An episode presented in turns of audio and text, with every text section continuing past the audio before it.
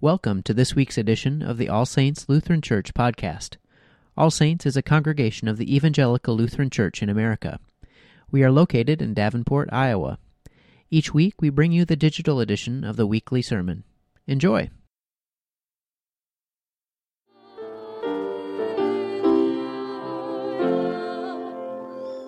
The Holy Gospel according to St. Mark, the sixth chapter.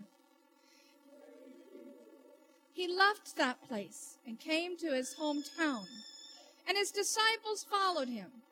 On the Sabbath, he began to teach in the synagogue, and many who heard him were astounded. They said, Where did this man get all of this? What is this wisdom that has been given to him? What deeds of power are being done by his hands? Is not this the carpenter, the son of Mary, and brother of James, and Joseph, and Judas, and Simon? And are not his sisters here with us? And they took offense at him. Then Jesus said to them, Prophets are not without honor except in their own hometowns, and among their own kin, and in their own house. And he could do no deed of power there, except that he laid hands on a few sick people and cured them, and he was amazed at their unbelief. Then he went out about the villages teaching. He called the twelve and began to send them out two by two and gave them authority over all the unclean spirits. He ordered them to take nothing for their journey except a staff, no bread, no bag, no money in their belts, but to wear sandals and not to put on two tunics. He said to them, Wherever you enter a house, stay there until you leave that place.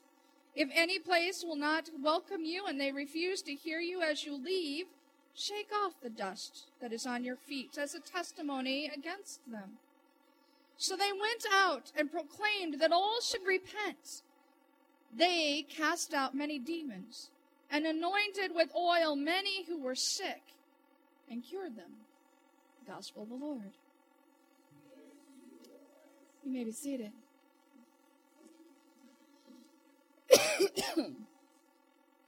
I want you to close your eyes for a moment.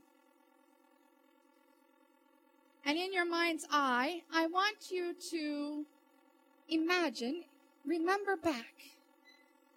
For most of us, we can remember to maybe when we were back in high school or grade school. I want you to pick out a particular person that, that you knew for a long time.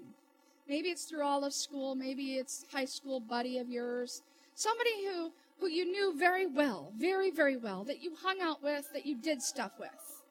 Okay? Picture that person. Picture what they looked like, what they wore.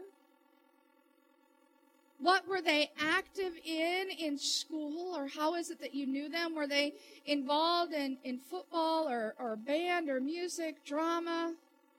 Some of you are young enough that you could remember somebody who was a computer geek. Not all of us can go back that far. Imagine that person.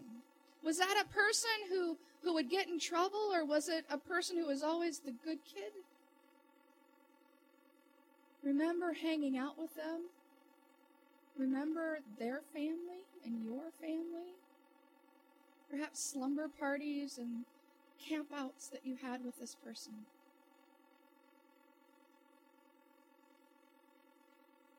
You jump ahead a few years and you go back to your hometown.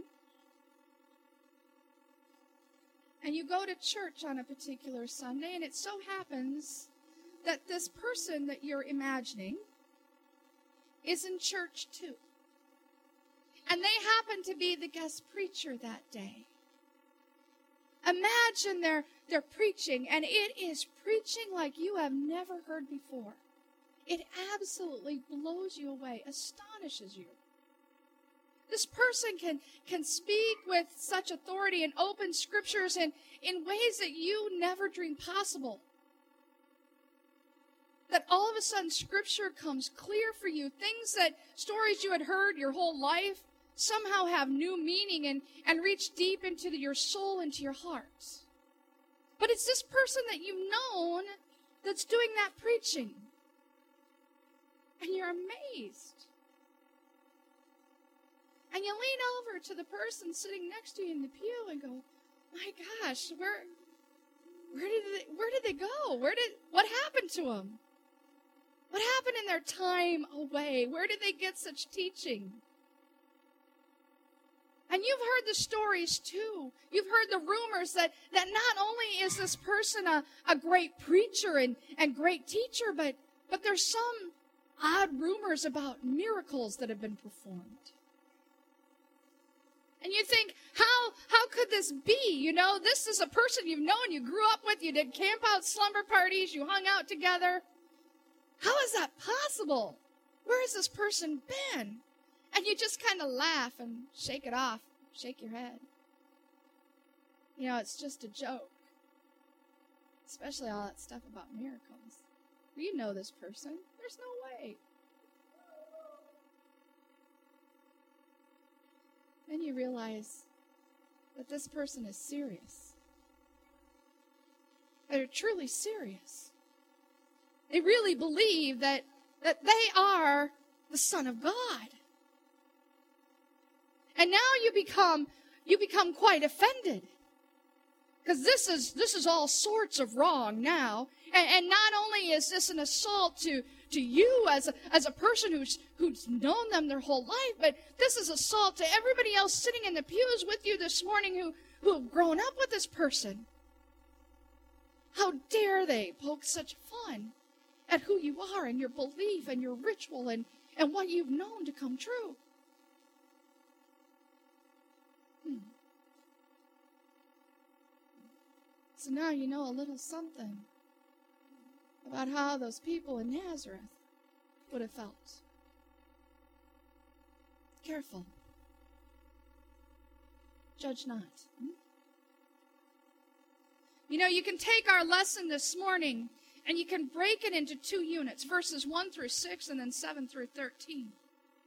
And verses 1 through 6 are, are great and they tell us exactly what a confession of a Christian is not. Did you hear me say that correctly? Verses 1 through 6 tell us what a confession of a Christian truly is not. The confession of the Christian is not, I believe in Christ. Big deal. Big whoop. That is not your confession. Your confession is not, I believe in Christ. Every religion has said, I believe in Christ. All kinds of, of political realms have said, I believe in Christ. But the confession of a Christian is, I believe Jesus is the Christ.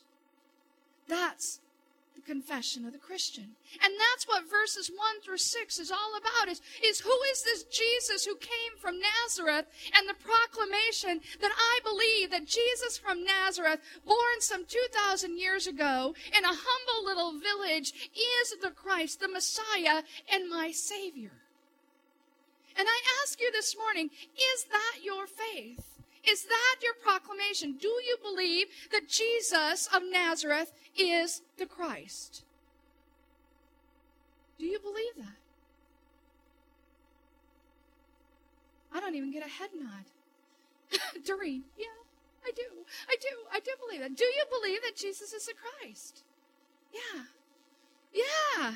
We do believe Jesus is the Christ, don't we? Do you believe that Jesus of Nazareth is the Son of the living God. Do you believe that? Yeah. Good. Then let's move on to verses 7 through 13.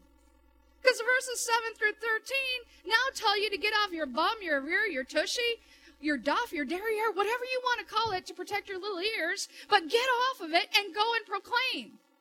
Because after we understand Jesus to be the Christ, the Messiah, then Jesus calls his disciples to be among him, and he casts them and he sends them out two by two, and he says, Go now and proclaim. And that's what he does with us. If you believe, if you proclaim in your heart and to your neighbor that Jesus is the Christ, the Son of the living God, then get off your rears and go and proclaim that. And I don't care how you do it. I don't care if you shout it at the mark. I don't care if you do it in, in a group of tears or holding a hand or sitting at the bedside of a new mom and daddy. But you proclaim it. You say those words Jesus is the Christ.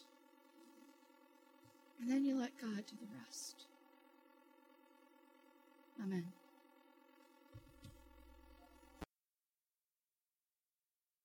Thank you for joining us for this week's edition of the podcast from All Saints Lutheran Church in Davenport, Iowa. Please know that you are welcome to visit and worship with us anytime you're in the Quad Cities. You can also find us online at www.allsaintsdavenport.org. We are missionaries proclaiming Christ, and we pray that you have a blessed week surrounded by His love.